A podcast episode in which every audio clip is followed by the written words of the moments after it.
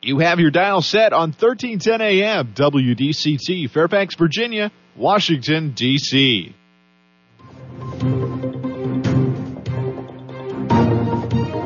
워싱턴과 미국 그리고 세계의 흐름을 짚어보는 라디오 워싱턴의 시사 토크쇼 워싱턴 전망대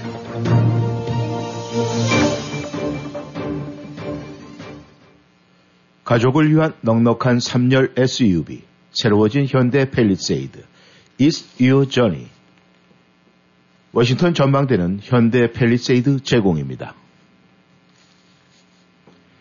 청취자 여러분 안녕하셨습니까? 워싱턴 전망대 오늘은 8월 25일이죠. 목요일입니다. 시작하겠습니다. 오늘 아침은 이 초가을 날씨를 보이긴 하지만은 정오에는 온도가 올라가서 뜨거운 정오를 보일 것 같습니다. 이 한국을 포함해서 온 세계는 이곳저곳에서 열기가 가시지를 않고 있습니다. 어제로서 우크라이나 전쟁이 발발한 지 6개월이 지났습니다. 국지전이지만 이 세계의 대리 대전과 같다는 평가가 나오고 있습니다. 한국의 정치권은 여전히 문제투성인 듯 싶습니다. 여당도 야당도 온갖 내분과 꼼수들이 넘쳐 흐르고 있습니다. 오늘 워싱턴 전망대 우크라이나 전쟁부터 짚어보도록 하겠습니다. 오늘도 김영일 해설위원 함께 하십니다. 안녕하셨습니까? 네, 안녕하십니까? 예. 어제가 이 전쟁 발발, 우크라이나 전쟁이 이제 6개월로 접어들었습니다. 그런데 어제 그 러시아의 반경 얘기가 나왔는데 큰 변화가 있었습니까? 네, 뭐 그런 류의 위협들이 많이 있었더랬죠. 어, 미국 같은 경우는 이제 미국인들 어, 출국하라는 얘기도 있었더랬고. 아, 근데 일단 뭐 앞으로 어떻게 될지 모르긴 하지만 어제까지는 그 소도시 저기를 기차역을 폭격을 해갖고 한 20여 명이 숨졌다라는 뭐 물론 그것도 큰 사건입니다만은 어, 그거 이외에는 뭐 대대적으로 이제 키우 수도 키예프 예전 말로는 거기도 공격한다는 얘기가 있었고 그랬었는데 뭐 그런 것들은 없었던 것 같아요. 네. 음, 물론 앞으로 어떤 도발이 이제 있을지는 모르겠죠.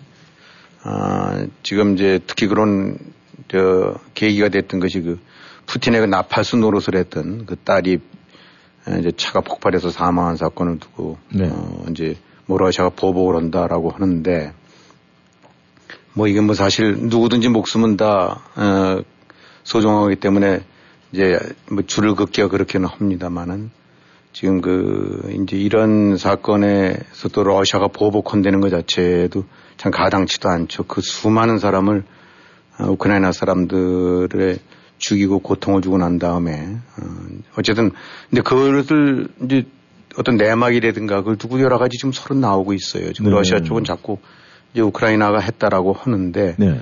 그 러시아 정보국 발표 같은 데 보게 되고 나면은 너무 그 이제 좀 그 말이 안 되는 네. 이를테면 뭐 그 요체는 그 우크라이나 비밀 요원이 10살짜리인가 딸을 데리고 들어가서 네. 죽이고 나서 유유하게 번호판 바꿔서 빠져나왔다는데 음. 뭐 우리가 007 영화 보는 것도 아니고 네. 그것도 조 사건 난 지 하루 만에 어, 그런 걸 줄줄이 다 찾아내 갖고 음. 마침 먹고 이렇게 저기 CCTV로 보고 있었던 것 같은. 네. 근데 또 다른 설 같은 경우는 일단은 러시아의 반체제 어, 그룹 같은 경우들이 아름아름 좀 형성되고 있는데 네.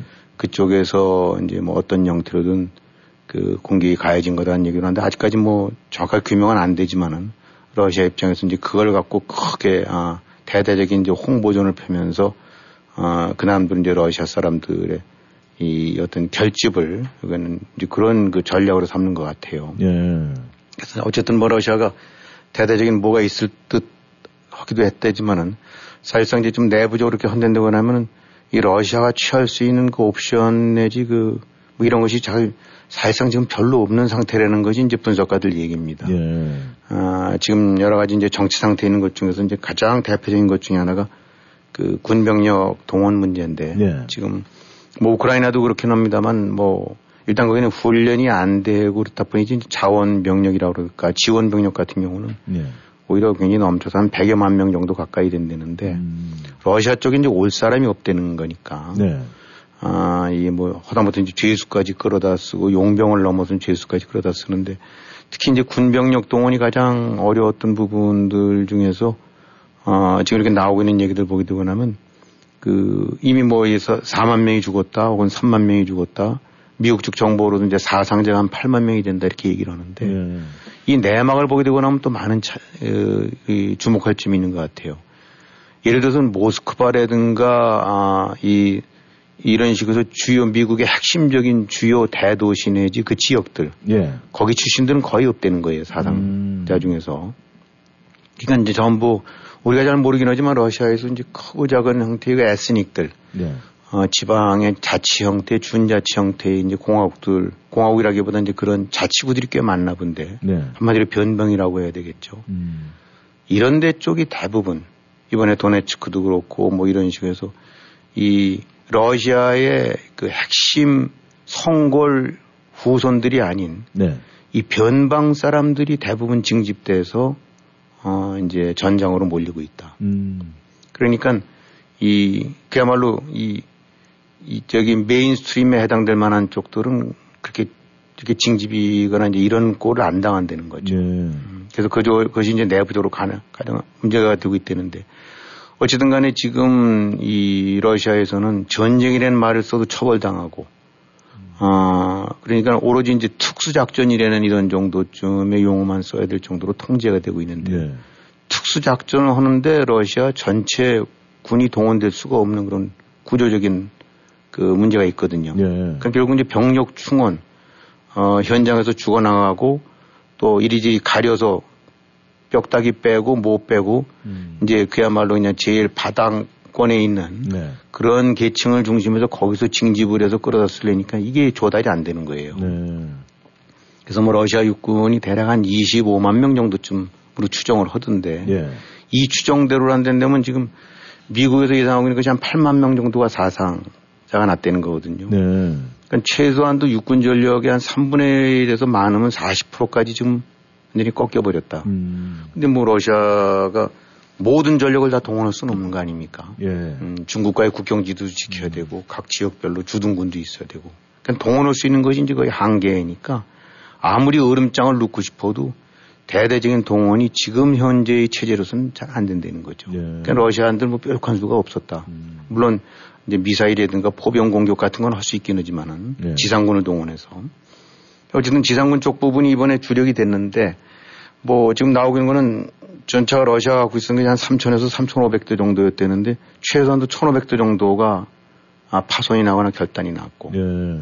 장갑차가 한 2,500 정도 날라갔다니까 이런 식의 전력 손실을 보게 되고 나면 지상 기갑병력, 포병 전력 이런 데 쪽이 3, 40%쯤은 훼손이 됐다고 봐야 된다. 음.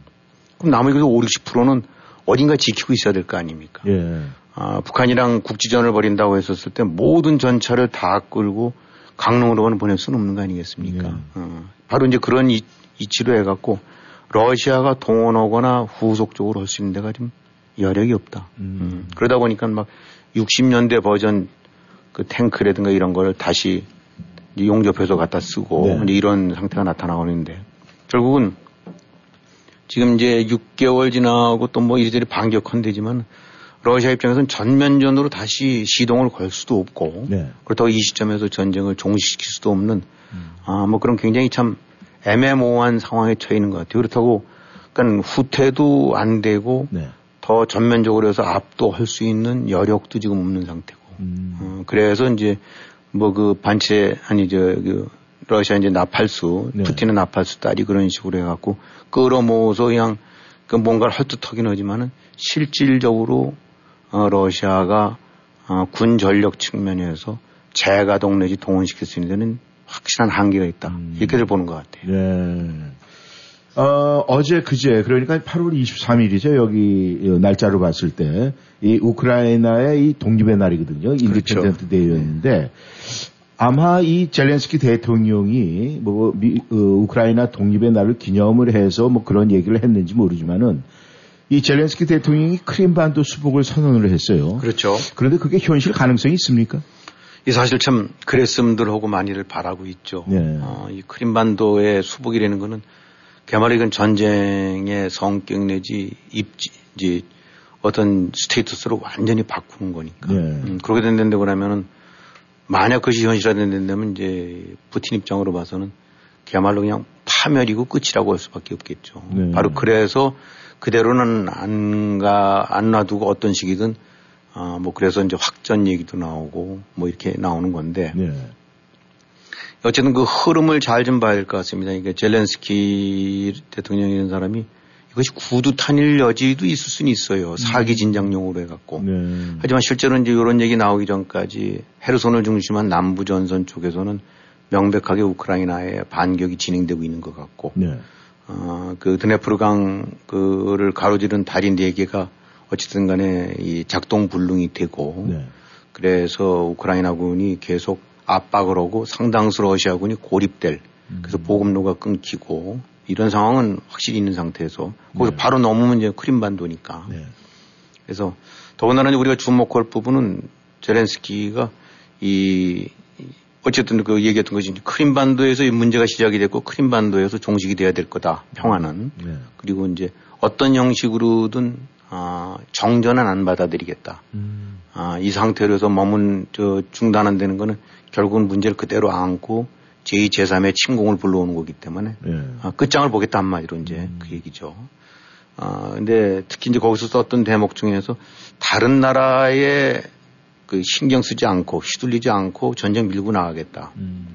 물론 이제 우크라이나가 혼자서 전쟁을 할 수 있을 만한 그런 여력을 갖춘 나라는 아니에요. 네. 어, 이 때문에 이 그런 측면으로 봐서는 아, 이제 이건 일종의 약간 bluffing이 있을 수도 있는 여지는 있지만 예. 아, 이런 식의 언급을 했다는 부분들 같은 경우가 어떻게 본다면은 이제 지금 그 크림반도 쪽 공격으로 오고 있는 무기들이 아, 단순하게 우크라이나 제가 보유했던 무기가 아니라 뭐 미국에 이제 지원해, 저 지원했던 하이마스 얘기 나옵니다. 하이마스는 6, 70kg. 네. 아, 뭐, 이 정도쯤이 이제 보통 사정거리라고 하는데, 이제 에이티크 미사일 같은 경우는 한 300kg 간대거든요. 음. 그 다음에 이제 또, 이 또 다른 미사일이 한 장, 그 사정거리가 한 700km까지 가는 것들 부분들을 또 확보하는 것 같다. 이런 네. 얘기가 있는데, 이런 부분들은, 어, 사실상 우크라이나가 독자적으로 운영할 수 있는 능력을 벗어나는 그런 무기들이란 말입니다. 즉, 네. 미국의 지원 내지 서방 측의 어떤 그 아름아름 그 지원이 있었, 있을 수밖에 없는 거다. 네. 근데 이제 초기에는 이 하이마스 같은 경우도 안 줬던 것이 그냥 뭐 제블린 같은 이 근접 공격은 좋지만 방어용은 좋지만은 하이마스만 돼도 이건 공격무기 그렇죠. 아닙니까? 예. 그래서 확전을 우려해 갖고 좀 미국이나 나토도 굉장히 그 조심스러웠던 건데 이제 지금 이제 하이마스까지는 다 준단 말입니다. 네. 60에서 한 90km까지 가는 거. 근데 나가서 여기서 한 300km쯤 되는 미사일이 있다. 음. 이게 지금 이제 크림반도 쪽에 공격받고 있는 러시아군 기지대인가 이런 것들이 도저히 동네에서는 쏠수 없고 멀리서 2, 300km 전방에서나 쏴야 될 수 있는 것들이니까 음. 혹시 그 레지스탕스들이 작동했대지만은 지금 왜 어찌든 간에 전문가들은 보게 되고 나면 이것이 레지스탕스가 설치해놓은 무슨 어떤 크레모 때문에 된 거냐 네. 아니면 무슨 그 저기 플라스틱 폭탄 때문에 된 건지 음. 아니면 미사일로 공격받은 건지 그거는 현장을 보면 알거든요. 예, 예. 그래서 결국 이렇게 나오는 얘기들 같은 경우는 아 러시아 아니 이제 우크라이나가 서방 측에 대한 부담을 줄이고 네. 아뭐 이제 러시아 입장에서는 야 미국도 뒤에 배우 있는 거 아니냐라고 했을 때 음. 미국은 아유 야 내 말 이건 보고 안 들어 저기 완전, 완전히 그냥 완전히 지금 독이 올라갔고 뭐 예를 들어서 이런 류의 것이 네. 아니냐는 분석들도 있어요. 그래서 이런 걸 도- 돌이켜 봤을 때 지금 어차피 하여튼 크림반도 쪽에 러시아의 제공권, 제어권 같은 경우는 상당수 저 훼손된 것 같고, 네. 어, 우크라이나가 이런 장거리 공격 미사일 같은 것이 있다라고 한다는 얘기는 충분히 크림반도 부분을 압박할 수 있는 그런 전력을 갖고 있는 게 아니냐. 네. 음, 그렇게 됐는데 그러면 지금 젤렌스키의 말 같은 경우가 꼭 구두탄만은 아닐 수가 있다. 음. 아, 그래서 이 지금 겉으로는 상당히 이제 이 밀고 땡기거나 아니면 정체되어 있는 전선 같긴 하지만은 네. 아, 거듭 말씀드리면 크림반도라는 변수가 어, 러시아로서도 결코 놓칠 수 없는 절체절명의 장소고 음. 어, 우크라이나 입장으로 봐서도 이번 기회 아니면 음. 음, 어떻게 보면은 다시는 돌아올 수 없는 기회고 네. 어, 미국이나 이런 서방 입장으로서는 아름아름 크림반도까지 큰 무리 없이 회복이 된다고 그러면 최고겠죠, 그거는. 네. 그러니까 이제 이런 류의 양 진영의 이해관계가 고스란히 어느 쪽도 포기할 수 없는 상태이기 때문에 네.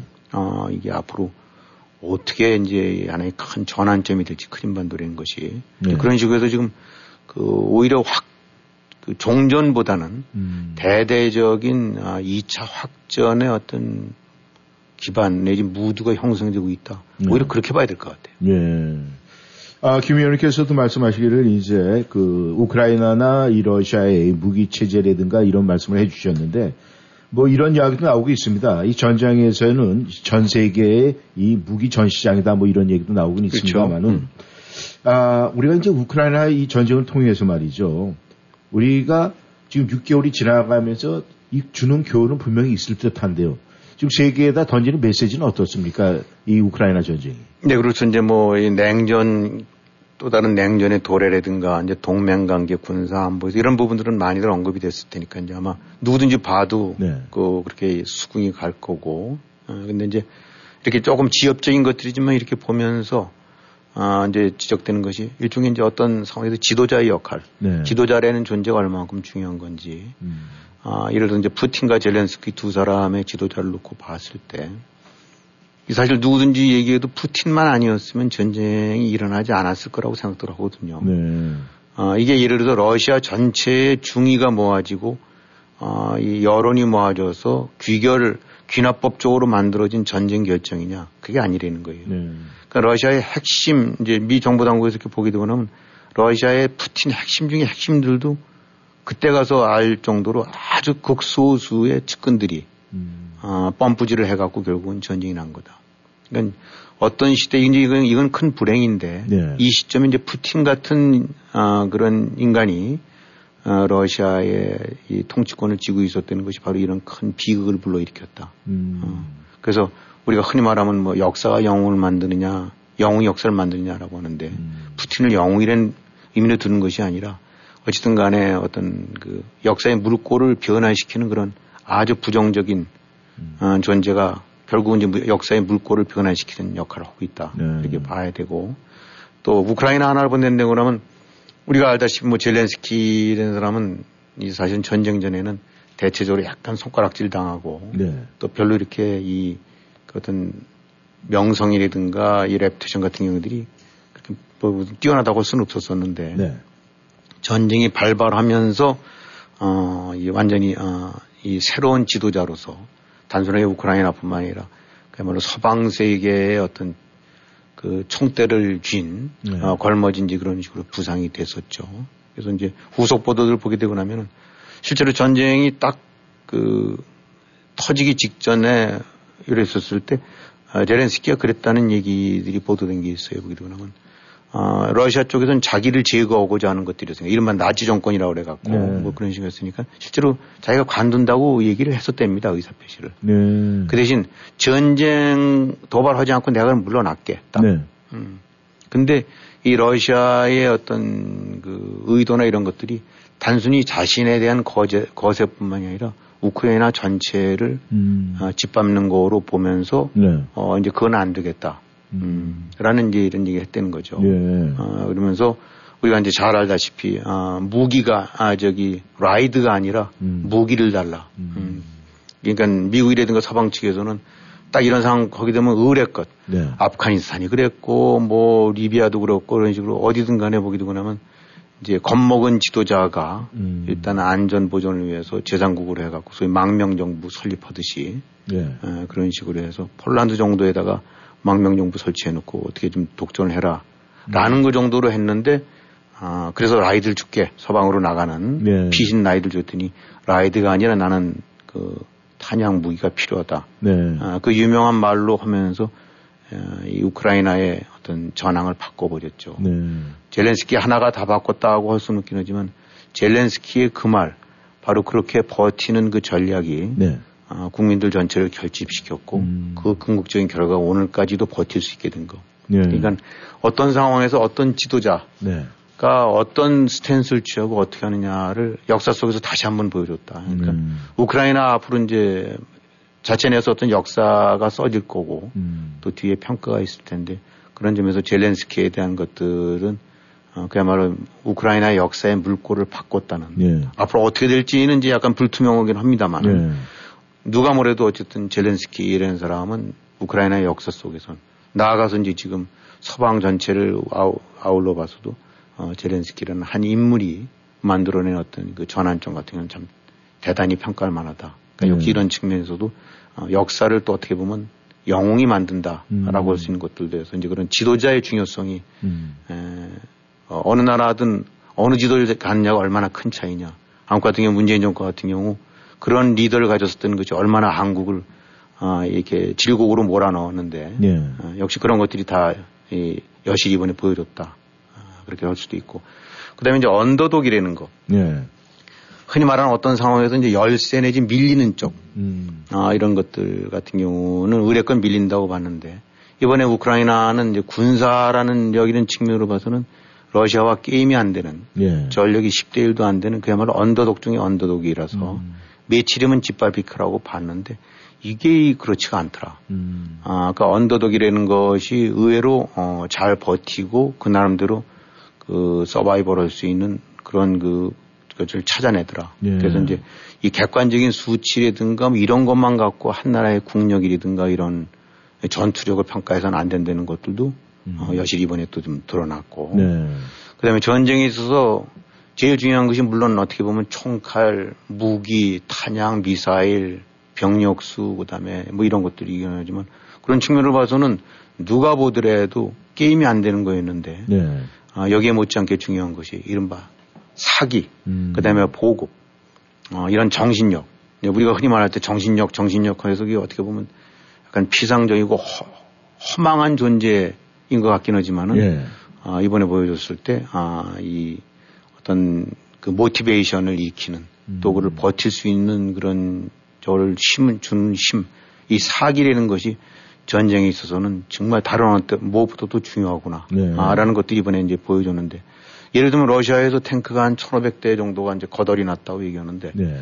정확하게 통계는 아니지만은 그런 분석들 나온 걸 본 적이 있는데 1,500대 중에서 실제로 미사일에 의해서 어, 파괴되고 못 쓰게 된 것이 한 절반밖에 안 된다는 거예요. 네. 나머지 절반은 그냥 갖다 바친 거랍니다. 음. 그냥 대충 하다가 뛰쳐 도망간 거란 얘기죠. 네. 물론 그것이 이제 얼마만큼 신빙성 있는 숫자일지 모르지만 상당수 전차 내지 장갑차 이런 데 쪽이 파괴돼서 넘어가고 러시아가 손실을 본 것이 아니라 음. 그냥 대충 흉내내다가 주랭랑 치면서 음. 의도적이든 비의도적이든 간에 결국은 사기라는 것이 음. 어, 탱크를 버리고 장갑차를 버리게끔 음. 한쪽은 죽자사자 그거를 어, 잡아내려고 하고 한쪽은 대충 오다 도망가 버리는. 네. 근데 이런 거는 탱크가 천대에 있다는 것이 어, 탱크 자체만으로서는 전력이 아니고 음. 탱크를 운용하는 또 지휘하고 어, 이런 그 내부 병력들의 사기나 어떤 의식 이런 부분들이 네. 그 못지않게 중요한 전력을 형성한다. 음. 그러면서 우크라이나 열세가 어, 숫자의 열세를 극복하는 이런 사기. 음. 어, 결국은 한 나라를 움직이는 게 것이 꼭 그 객관적인 숫자만은 아니더라. 예. 어, 바로 이런 측면에서도 이제 굉장히 중요한 교훈을 줬고, 음. 어, 지금 아직 끝나진 않았습니다만 이제 결국은 계속되고 있는데 예. 이것도 결국은 돈이죠. 음. 지금까지 이제 이 우크라이나에서 들어간 돈이 대략 한 3천에서 3,500억 달러 정도쯤 보듯, 저, 전문가들은 보던데, 예. 어, 대략 러시아랑 우크라이나가 절반 정도씩 한 것 같아요. 어, 러시아가 한 1,600, 700억 달러 정도는 최소한 들어갈 거다. 네. 하루에 평균 1억 달러 이상은 들어가는 것 같은데, 음. 어, 우크라이나는 이제 자체 조달보다는 다 외부에서 지원한 것까지를 포함해서 네. 아, 이렇게 해서 하는데, 결국은 러시아든 우크라이나든 하루 1억 달러 이상씩 음. 들어가는 돈을 언제까지 버틸 수 있느냐. 음. 뭐 이게 일종의 이제 핏줄이라고 했는데 그러면 네. 누가 동맥이 끊어졌음에도 불구하고 음. 계속 혈액이 누출되고 있음에도 버티느냐인데 네. 그런 측면으로 봐서는 역시 아 이 또 전쟁은 그야말로 돈의 싸움이다라는 음. 그런 얘기도 나왔고 네. 어, 이 장기전으로 이제 계속 지금 간대는 이렇게 가고 있는데 네. 아, 이, 결국 이제 우리가 봤을 때는 그럼 이렇게 피, 피를 흘려가면서 누가 승자가 음. 될까라고 이제 하는데 이거 뭐 사실은 참 내놓기 어려운 답이죠. 네. 누구든지 장담 못 하는 건데. 어, 러시아 입장으로 봐서는 뭐 여전히 제, 식무기라든가 보유량도 있으니까 이제 버틴다고 할 수 있을 건데. 네. 아, 관건은 이제 우크라이나 쪽은 서방 지원이 얼마만큼 갈 수 있느냐. 음. 지금 아직까지는 그래도 대우를 유지하고 있는 것 같고. 네. 또 미국이 최근에 뭐 몇십억 달러 다시 낸다 해서 또 독일도 뭐 좀 내겠다 뭐 이런 식으로 해갖고 나토나 이런 데 쪽에서는 우크라이나가 넘어가게 되면 결국은 음. 서, 유럽 전체가 아, 넘어가고 이런 안 좋은 선례를 남기는 거다. 예. 이런 식의 얘기를 하면서 버티고 지켜주고 있는데 음. 이게 이제 여러 가지 경제 사정이나 이런 것이 어디까지 갈지는 모르겠죠. 예. 이런 류의 그 지원 대열들이. 근데 이제 하여튼 에, 어제도 그런 말씀 드렸, 지난번에도 그런 말씀 드렸습니다만 이제 결국은 이제 러시아의 경제가 언제까지 버틸 수 있느냐. 음. 그래서 그냥 전문가들 이렇게 하는 걸 보게 되고 나면 꼭 그 사람들이 뭐 맞다기보다는 이제 내리는 분석은 어, 대략 경제 제재 내지 이런 거로 해서 가장 이제 이 최악의 본격적인 효과가 나타나는 것이 한 1년 정도 된다는데 네. 지금 6개월 지났지 않습니까? 네. 그러니까 만약에 이런 식의 제재나 이런 상태가 계속 지속돼서 한 6개월 더 간다면은 음. 아마 러시아는 이제 결국은 붕괴될 거다. 네. 그래서 단기적으로는 어 6개월 내에 결단이 난다고 그러면 이제 러시아 쪽이 우세하다고 우세한 국면으로 끝난다고 볼 수도 있고 네. 그 이상 장기화된 다고 그러면 물론 네. 서방 측이 미국이 끝까지 후방 지원을 해준다는 전제하에 네.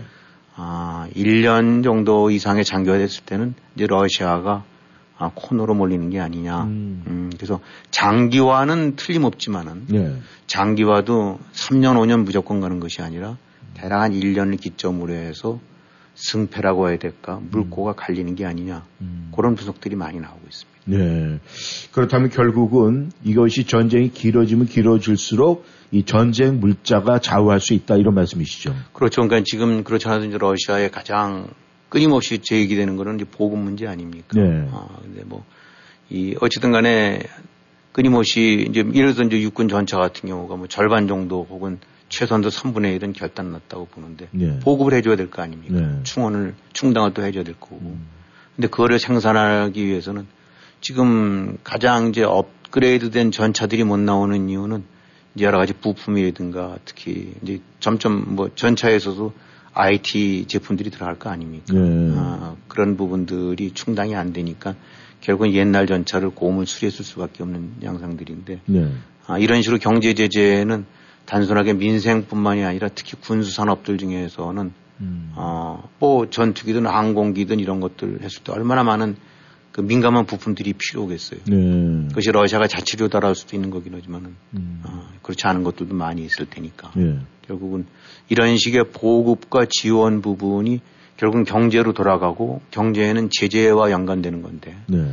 이렇게 해서 결국 이제 단기적으로 보면 시간 싸움을 보게 되고 나면 러시아가 유리할 듯 하지만은 음. 어, 이제 우크라이나가 힘이 점점 점점 다해갈 수도 있으니까 음.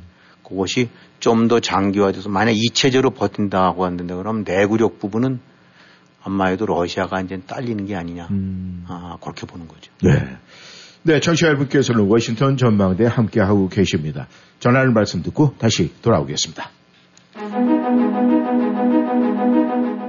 워싱턴 최초라는 책임감으로 출발해 워싱턴 최대라는 자부심으로 성장한 옴니 화재는 37년 노하우의 독보적인 미국 네트워크로 워싱턴 한인들과 위기와 재난의 순간을 함께했습니다. 보험의 모든 것을 에난데일 옴니 본사와 엘리코시티 지점에서 가장 편리한 방법으로 상담할 수 있습니다. 보험에 관한 옳은 선택 옴니 화재 1866-915-6664 Omni Financial Risk Management. 걱정 뚝, 안심 up. 언제나 고객과 함께하는 믿을 수 있는 이신욱 공인회계사. 이신욱 공인회계사는 조지 워싱턴 회계학 석사 및 시카고 대학 MBA를 졸업했으며 고객이 보지 못한 부분까지 챙겨드립니다. www.yicompany.com 웹사이트에 접속하셔서 편하고 안전하게 온라인 상담 및 세금 보고 의뢰해 주세요. 각종 세금 보고 및 회계 업무는 이신욱 회계사무실에서 애난데일 한국일보 2층 센터빌 스파월드 건너편 전화번호 888-737 넘버 원. 언제 어디서나 이신욱 공인회계사 이젠 전문가에게 맡기세요. 버지니아 지역 최대 규모 한인 에어컨 회사 L&B 유니버설 냉난방. 가정용과 상업용 에어컨 설치는 물론 점검과 보수까지 책임집니다. 캐리어, 트레인, 레녹스 등 각종 메이저 브랜드 취급합니다. 규모가 곧 신용입니다. 레귤러 시스템 2톤까지 초특가 세일합니다. 덕트 클리닝 상담해드립니다. 고객 만족을 최우선으로 하는 L&B 유니버설 냉난방 703-618-4822 이 기회를 꼭 잡으세요. 천연 성분의 잇몸 질환 개선제 프리스틴 오일. 프리스틴 오일은 하나, 입안과 칫솔에 있는 나쁜 박테리아는 부작용 없이 죽입니다. 프리스틴 오일은 둘, 입안에 있는 좋은 박테리아는 보호합니다. 프리스틴 오일은 셋. 플라그를 제거하고 치석이 축적되지 않게 합니다. 그래서 치아와 잇몸 질환을 개선하고 입냄새 제거, 치은염, 치주염을 치료합니다. 천연 성분의 잇몸 질환 개선제 프리스틴 오일. 자연 건강의 집으로 전화 주세요. 703-333-5066, 333-5066. 하나님의 주신 당신의 치아는 소중합니다. 여러분은 지금 라디오 워싱턴 그리고 미주경제 신문 대표인 김용일 해설위원과 라디오 워싱턴 콘텐츠 본부장 이구순이 진행하는 워싱턴 전망대를 함께하고 있습니다.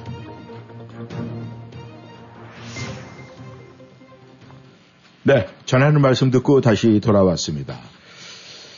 청취자 여러분께서는 워싱턴 전망대 지금 함께하고 계십니다. 이 한국으로 들어가 보겠는데 지금 한국에서 이 굉장히 고급적인 이 단어를 쓰고 있어요. 분탕질. 이 분탕질이 엄밀하게 얘기하면 쌍디귿으로 시작하는 그 이야기가 아닌가 생각을 합니다. 그것은 여당이든 야당이든 구분이 없습니다. 지금 분탕질. 그 첫 번째가 이 젊은 당 대표였던 이준석 대표가 그 가처분 신청을 냈어요.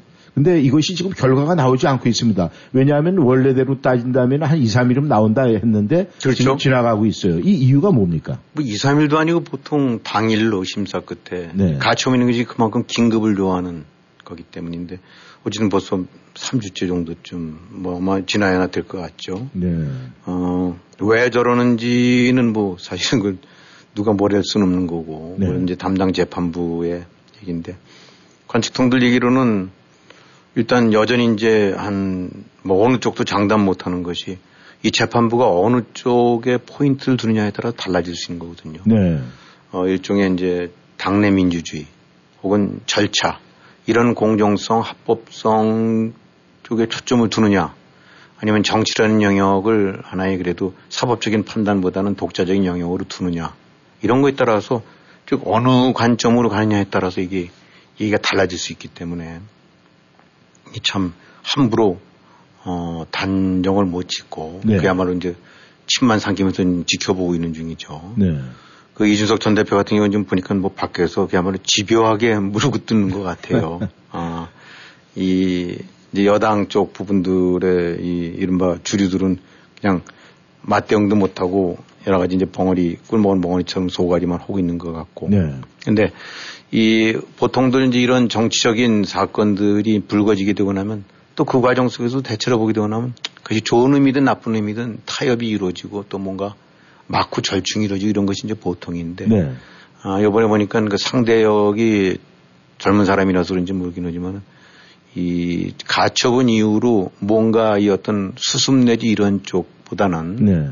어, 점점 양측의 골이 깊어지는 게 아닌가. 음. 점점 이제 상처를 헤집으면서 어, 이 더욱더 이제 이 물 건너 물을 멀리 멀리 서로 등지고 있는 게 아닌가 그런 느낌이 들어요. 네. 아, 그야말로 최악의 상황으로 가고 있는 게 아닌가. 음. 그래서 어떤 결론이 나더라도 어, 이 후유증은 굉장히 클 것 같다. 네. 음, 그러니까 지금 뭐 지켜보고 있지만은 흔히 우리가 말하는 태풍의 눈이 뭐 조용하다고 하지 않습니까? 예. 이제 그러나 그것이 조용해서 조용이 아니라 이제 곧 그 시점이 지나가고 나면은 수반되는 강풍이랑 뭐 이런 어떤 회오리가 음. 어, 이 정말 어떻게 결, 결론이 날지 네. 또그 이후로 어떤 사태가 전개될지 이 정말 그 관심거리입니다. 네. 이 많은 정치 전문가들이 이야기를 하는 걸 들어보면은 뭐 어느 것이 옳다 그르다는 얘기를 할 수가 없는 것 같아요. 그런데 정말 말씀 그대로 이 분탕질은 분명히 맞는 것 같은데 말이죠. 아, 이 윤석열 대통령 이 동선 이 동선을 한번 좀 보겠습니다. 이 보통 대통령 동선이라면은 이 경호 문제 때문에 아 사실 오픈되지를 않고 있는데 그렇겠죠. 예. 이 어떻게 대통령 동선이 사전에 막 오픈이 돼가지고 뭐 여기저기서 다 알고 있고 이런데 이런 문제점은 괜찮은 겁니까?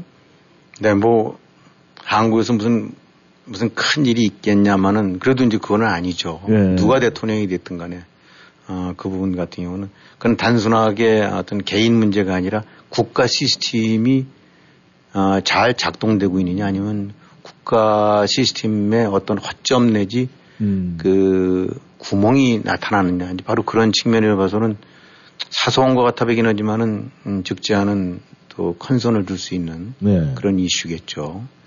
어, 뭐 여긴 그렇다 치더라도 만약에 저기 평양 쪽으로 비유를 들어갖고 김정은이 무슨 평양에 무슨 먹거리 시장에 오후 2시에 김정은 대장 동지가 나타난답니다. 뭐 이런, 이런 식의 얘기가 됐다면 그게 상상이 가겠어요. 예. 음, 그러니까 이제 아, 물론 미국도 그 이상으로 다 저걸 할 거고. 근데 이 참 이런 것들 보게 되고 나면은 지금 한참 집권 초기인데 음, 여러 가지 정책과 이슈가 아주 무겁고 중요한 이슈들이 끊임없이 논의되고 거기서 뭔가 다듬어져야 되는데 자꾸 좀 나타나는 거 보게 되고 나면 이 정치가 아닌 까식거리 같은 것들이 자꾸 오히려 그 언론에 이 자꾸 회자되고 네. 예, 이런 것들을 보는 거기도 하면 참, 이 참 문제인 것 같아요. 이 어떤 내막, 어떤 절, 그 속사정이 있어갖고 아니면 어떤 내막 때문에 이런 것인지 오픈이 되는지 모르지만 하여튼 그 결과적으로만 보통 그냥 평가해 본다면 좀 한심, 한심하고 네. 웃기는 얘기라고 할 수 있겠죠. 어딘가 이 국가 매니징 시스템이 아, 삐걱대고 있다. 음. 라는 이제 그런 어떤 증거로 볼 수밖에 없는데. 근데 이제 그 단초, 그 바로 이게 바로 하필 대통령 부인이 가 연관된 조직 음. 이런 데들이 이게 바로 더 큰 문제라고 할 수 있겠죠. 예. 가뜩이나 뭐 선거 전부터 이른바 김건희 리스크 때문에 아 여러 가지 그 구설수가 가시지 않고 있는 상태인데 예. 한마디로 자꾸 매를 더하고 있는 그런 양상이 아니냐. 음. 아, 물론 이제 대통령실은 사과를 하고 뭐 이런 식으로 해서 얘기는 했었더랬지만 이렇게 지켜보면서 도대체 무엇들 어떤 것들을 하고 있는데 저런 식으로 저런 그 서- 상황들이 자꾸 벌어질까. 음. 이러게 되면 참 딱해배기도 하고. 예. 하여튼 어딘가 뭔가가 아, 통제가 안 되고 있다. 음. 뭔가가 이 기능이 안 되고 있다. 음. 아, 라는 인상을 줄 수밖에 없는데 그 원천이 바로 또 부인이다. 음. 이 연결되는 거지. 물론 이건 굉장히 억울한 일일 수 있어요. 그 팬클럽에서 나왔다라고 그래서 음. 아, 이제 그거는 다 이제 프로세스를 봐야 되겠지만 어떻게 돼서 그런 류의 얘기가 팬클럽의 어떤 댓글에 등장이 됐는지를 살펴봐야 되겠죠. 네.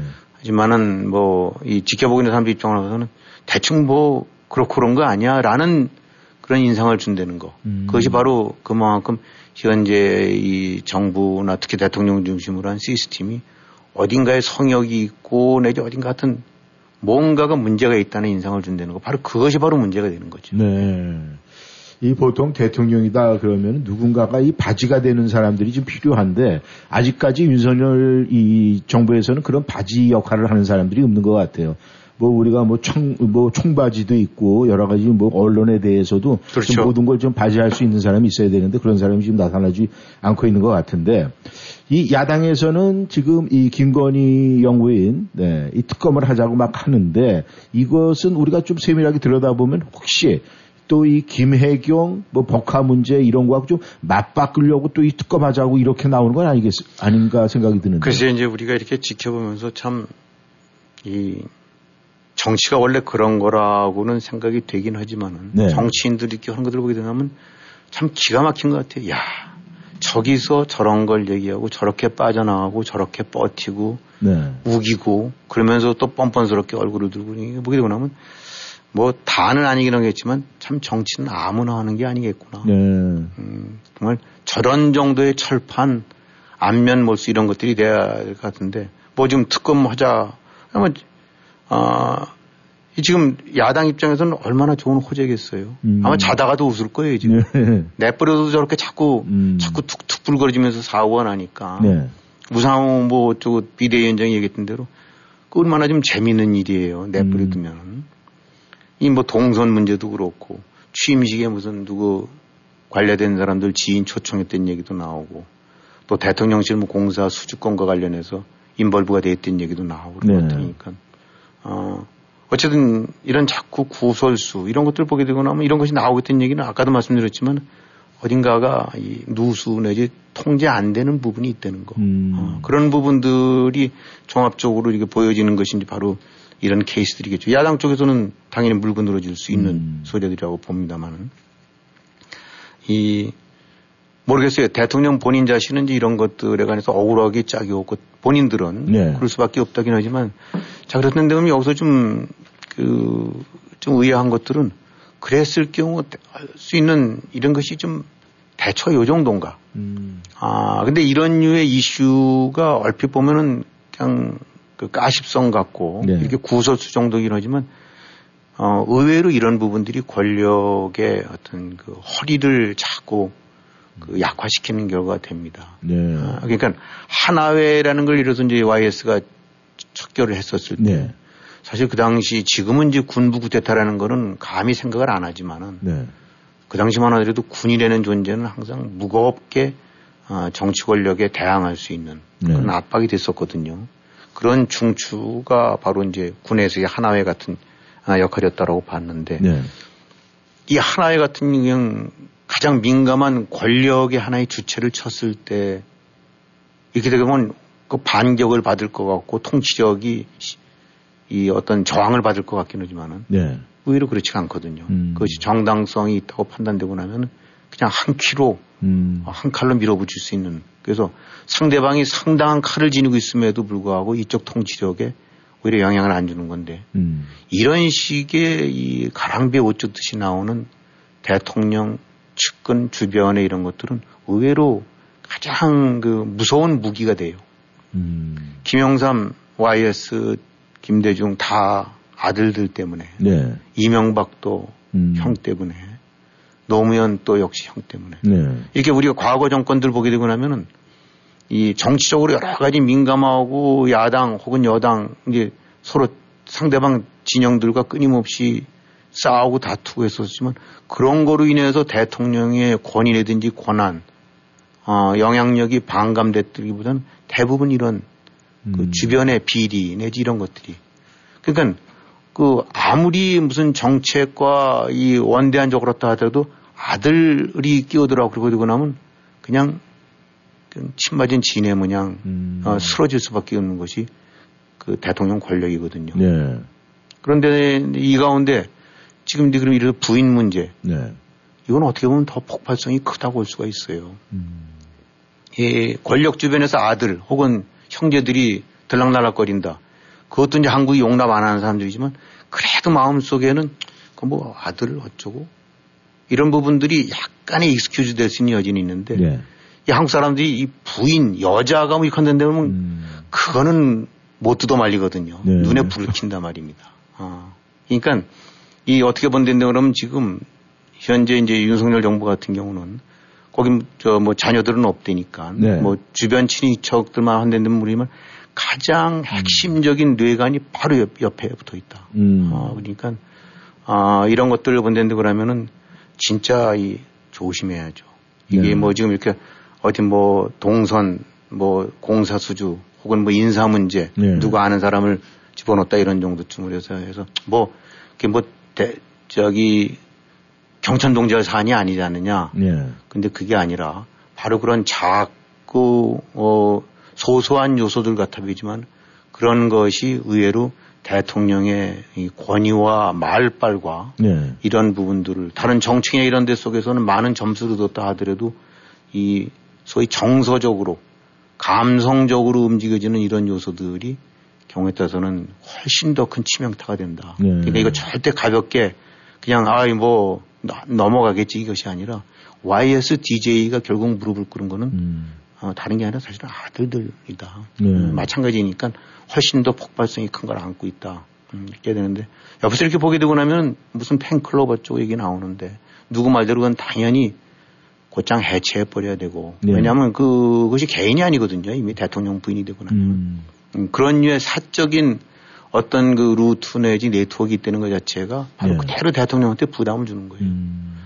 근데 이렇게 하게 되고 나면 글쎄 저 같은 그냥 보통 사람들을 볼 때도 좀 이해한 게 예를 들어 지금 그러면 대통령 부인은 집안에 꼭꼭 숨어 있으란 말이냐? 좀 그거 아니라고 봅니다. 네. 대통령 부인이 가질 수 있는 영향력이라든가 긍정적인 역할은 크거든요. 네. 그 예를 든다면 무슨 저 서울에 있다는 그 신림동 뭐 이런데 쪽방촌 같은 데를 네네. 가봐갖고 음. 아, 뭐 거기를 다 바꿀 수는 없지만은 이를테면 거기 있는 그 극, 극빈의 상태에서 사는 사람들이 이를테면 공동수도나 공동변소 같은 경우 시설들을 뭐 서울시장을 갖다 뭐라고 하냐 그런 데를 보면서 어딘가 정책적으로 조금 그 빈곤을 다 나라 구제해 줄 수는 없지만 최소한도 공동에 약간 음. public에 해당될 만한 부분들 같은 경우를 좀 네. 개선할 방법이 없겠는가. 뭐 예를 들어 이런 데를 지속적으로 관심을 가진다 한다면 그들 갖다 여당이나 이런 데서 국정에 시비 건다라고 한 걸 거예요. 관여한다고. 아니면 무슨 장애자 시설을 전국 시설을 계속 돌아보면서 뭔가 같은 그 여건이라든지 예산이 허용되는 범위 내에서 최대한도로 좀 지원해 줄 수 있는 방안들을 아름아름 말은 안 해도 음.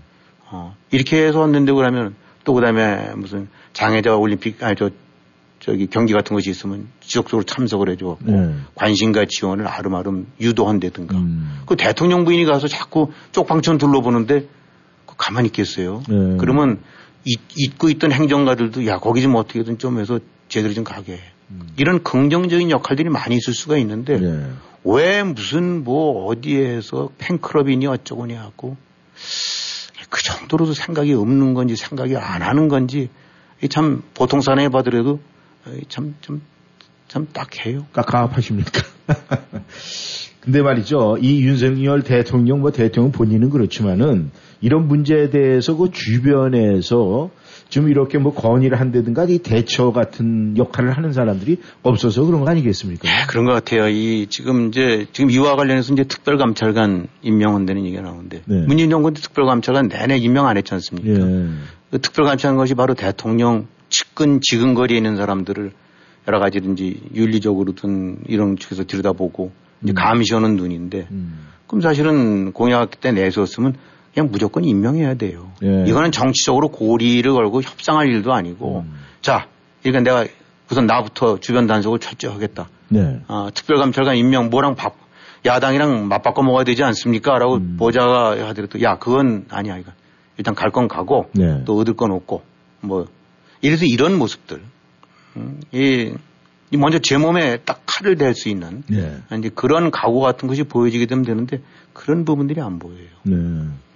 예를 들어서 이제 뭐 다들 아시겠지만 징기스칸 같은 경우가 그 한 100만 정도밖에 안 되는 작은 인구로 3, 4, 뭐 3억이 넘는 그런 대제국을 건설한 여러 가지 비결들 요소들이 있지만 그 중에서 이제 가장 우리가 여기서 한번 저 평가해 볼 수 있는 것이 이른바 인사, 네. 인재 바탕 내지 아, 친척을 주변 다스리는 거. 네. 이런 측면에서 본다는데 그러면 이 몽골의 나라가 원래 애당초 그냥 초원에 있는 여러 가지 작은 부족들이 혈연끼리만 연결돼 있는 네. 아, 그런 데서 출발한 민족인데 그 작은 민족이 대제국을 건설하게 된 가장 큰 요인 중에 하나가 칭기스칸이 등장을 칸으로 등장을 하면서 어, 혈연의 중시 가장 우선시되던 특히 부친적 혈연의 이런 것들로 돼 있던 그 나라 그 부족의 기본 사고 방식을 아예 바꿔버린 것이 능력 위주로. 네.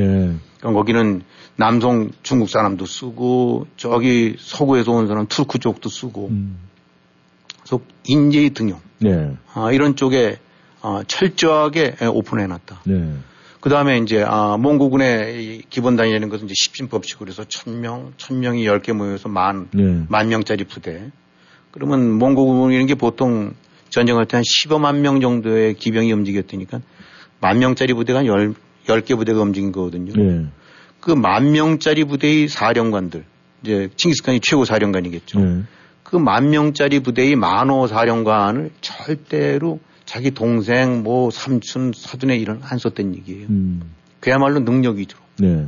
그게 뭐 몽고 같은 경우는 결국은 군인들 확보하고 있는 군사력이 바로 그 사람의 실력이기 때문에 예전 같은 관점이랬다면 뭐 아들한테 3만 명 주고 음. 둘째 아들한테 2만 명 주고 뭐 이런 식으로 했겠지만 그걸 안 했다는 거죠. 네. 아, 아들들한테도 주고, 어, 저기, 자기 동생한테도 주고, 심지어는 엄마한테도 주고 그러는데, 그 위를 감독하는 것을 만호 사령관들은 절대로 거기를 안 뒀다는 거예요. 네. 오히려 자기 엄마, 음. 자기 동생들을 관리 감독하라고 했다는 거죠. 네. 바로 이런 것들. 바로 이런 식의 아, 이 친인척 관리, 그 다음에 등용.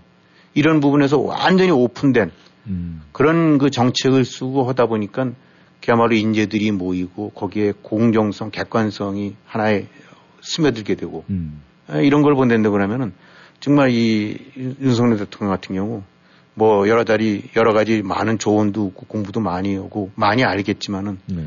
이 바로 칭기스칸의 이 같은 이런 식의 안목 아, 이런 걸 갖고 그걸 시행을 해야 아, 예를 들면 그 부인 리스크 이런 거에서 벗어날 수 있는 게 아닌가 그런 네. 생각이 드네요. 예, 결국은 아까 말씀하신 지도자의 리더십 예, 다시 한번 생각나게 하는데 말이죠. 이제 그 마지막으로 말이죠. 우리 여당 정부 여당 이야기 나눠봤는데 이제 야당 얘기를 좀 해봐야 되겠습니다. 네. 이 민주당 지금 대표 선출 과정이 있습니다. 근데 거기에서 뭐 지금 이재명 사당화 이런 얘기도 나오고 지금 뭐 대한민국 야당은 뭐 개딸들이 뭐 어, 점유를 했다 뭐 이런 얘기도 나오고 있는데 이게 지금 어떤 얘기입니까?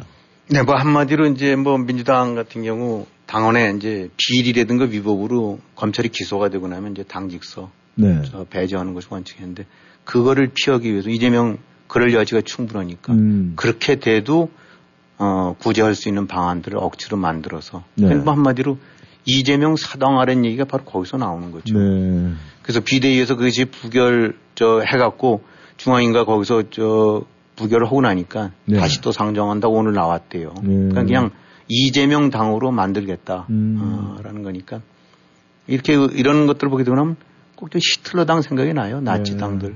음. 어, 히틀러가 구테타로 집권한 게 아니거든요. 예. 선거에 의해서 당원 음. 당규를 개정해 가면서 히틀러한테 온갖 정권을 몰아준 거예요. 거기에는 개딸 같은 음. 지금 그 비슷한 형태의 이제 그런 류의 그, 그 친위대들이 네. 이제 그 성에서 친위대 홍위병들이 한 거고 비슷한 모양새죠 뭐. 그러니까 이 팬덤, 패거리, 어, 당내 강성 세력이 이 소가 전체를 이렇게 좌주해서 전체주로 몰아가는 걸 보이고 나면 어, 이게 뭐 아시아의 또 하나의 히틀러당이 아닌가. 네.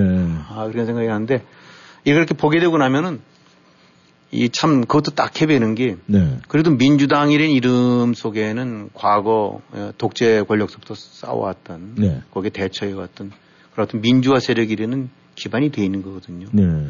어, 세상은 바뀌고 있는 겁니다만 어떻게 그, 그 민주, 그 민주의 후예들이 음. 민주의 어떤 그 정통임을 자처하는 사람들이 그저 어떻게든지 이 힘을 어, 끌어모으고 온갖 꼼수 써서 해가는 지향점이 그래 이재명이냐. 음. 그 이재명이라는 사람이 바로 민주화 세력의 간판이고 대표로 결집시켜 나가는 그, 부, 그 상징적인 인물이 바로 이재명이냐고 된다 그러면 저기도 같다. 네. 그래요. 뭐 예를 들어 기억들 하실지 모르겠습니다만 같은 독재 이런 거에 저항해서 이제 김근태 예. 아, 저씨 같은 이런 양반들 보게 되면 저도 이제 재판 과정에서 옆에서 지켜본 적이 있습니다만 이 참 눈물이 찡하게 할 정도로 음. 아, 이 바로 명, 그 논리라든가 어떤 성정 이런 것들이 보게 되면 아, 참 대단한 분이구나라는 느낌이 드는데 네. 어떻게 이재명이를 그 간판으로 삼느냐. 음. 그럼 더 드릴 말씀이 없다 그래. 네. 그래 그냥 그렇게들 해라. 네. 라는 얘기밖에 안 되는 건데 이런 것들을 보게 되고 나면 지금 여당도 그런 측면에서는 무슨 실세 윤회관 음. 뭐 아까도 말씀했지만 YS나 DJ 같은 경우 그리고 이 온갖 저런 걸 해가면서 싸운 경력들이 있지 않습니까? 그렇죠. 그야말로 업적들이 있죠. 음, 그런 그 돌이켜 보게 되면 대접을 받을 만한 그런 역할들을 했는데 뭘 했느냐. 음. 어, 이, 뭘 했다고 배란간 실세가 돼서. 그러니까 이건 뭐냐면 이 지금 여당도 그렇고 야당도 그렇고 지금, 지금 이재명 당이라는 건 그대로 문재인 당의 아, 이제 아바타 아닙니까? 네. 문재인 하나를 온갖해서 들쥐무리들이 모이듯이 거기에 휘둘리고 그거를 추종했고 네. 거기에는 일체의 반, 뭐 다른 이견이라든가 이런 것들도 존재할 수가 없고 네. 금태섭이 쫓겨나듯이 지금 이재명도 똑같은 음. 뭐 개딸이 어떤 사람인지 모르겠는데 왜 하필 또 개딸로 이 이름도 거치게 했는지 모르겠는데 돌이켜 보니까 개딸 같은 그런 패거리들인 것 같아요. 예. 이게 지금 보게 되고 나면 야당 그렇고 여당도 이게 무슨 공당이 아니라 이렇게 사당인 것 같아요. 네. 주는 느낌이. 음, 뭐 여야력은 구분하고 어, 똑같은데. 네. 그래서 이 정당이 움직이려면 그래도 나라의 집권당이든 야당이든 그래도 나라를 다 움직이는 당들인데 음. 또 정부도 그런데 그래도 사람들이 이번에 좀 기대하고 있는 거는 이 공당과 아, 국가 네. 이런 것들이 움직이는 거를 그거답게 움직이는 걸 기대하는 것 같은데 네. 예를 들어서 지금 뭐 이제 지난번에 이제 트럼프 이 과연 그런 어떤 그 그런 시스템과 그런 인력 혹은 그런 인적 그 저 배치들이 돼 있는가 네. 아, 이게 되고 나면은 이래서 이제 트럼프 지난번에 뭐 의회 청문회 때 보게 되고 나면은 막 그날 폭동날 의회에 간다니까 네. 뭐뭐막 몸싸움도 하고 뭐 그런 얘기가 나왔지 예, 예, 않습니까? 그렇죠. 그것도 참 보면 우- 웃기는 얘기고 한심한 얘기지만 또 다른 측면에서 보게 되고 나면 그때 이 트럼프가 난 미국 대통령이 하면서 소리를 뭐 지르면서 제압 막 했대는데 네. 그래도 안 된다고 끝까지 배악관으로 끌고 간 부류들이 있었고 예. 사람들이 맞습니다. 어, 그거는 또 다른 측면에서 보는 건데 그건 그래도 국가가 기능하고 있던 얘기예요. 네. 근데 지금 보면 과연 국가가 기능하고 있느냐 음. 여당이든 야당이든 공당이 기능하고 있느냐 이렇게 보게 되고 나면 그냥 패거리들 집단인 것 같은 음. 정치적인 색깔만 달라진 네. 바로 그런 점들이 참 이렇게 지켜보면서 도대체 대한민국에는 크게 이렇게 불가능한 일일까 정권이 바뀌어도 그런 네. 생각이 듭니다. 네, 오늘도 김영일 해설위는 수고하셨습니다. 마지막으로 그냥 드리고 싶은 이야기는 우리 청취자 여러분께 이 나라의 꼴이 하고 퀘션을 던지겠습니다.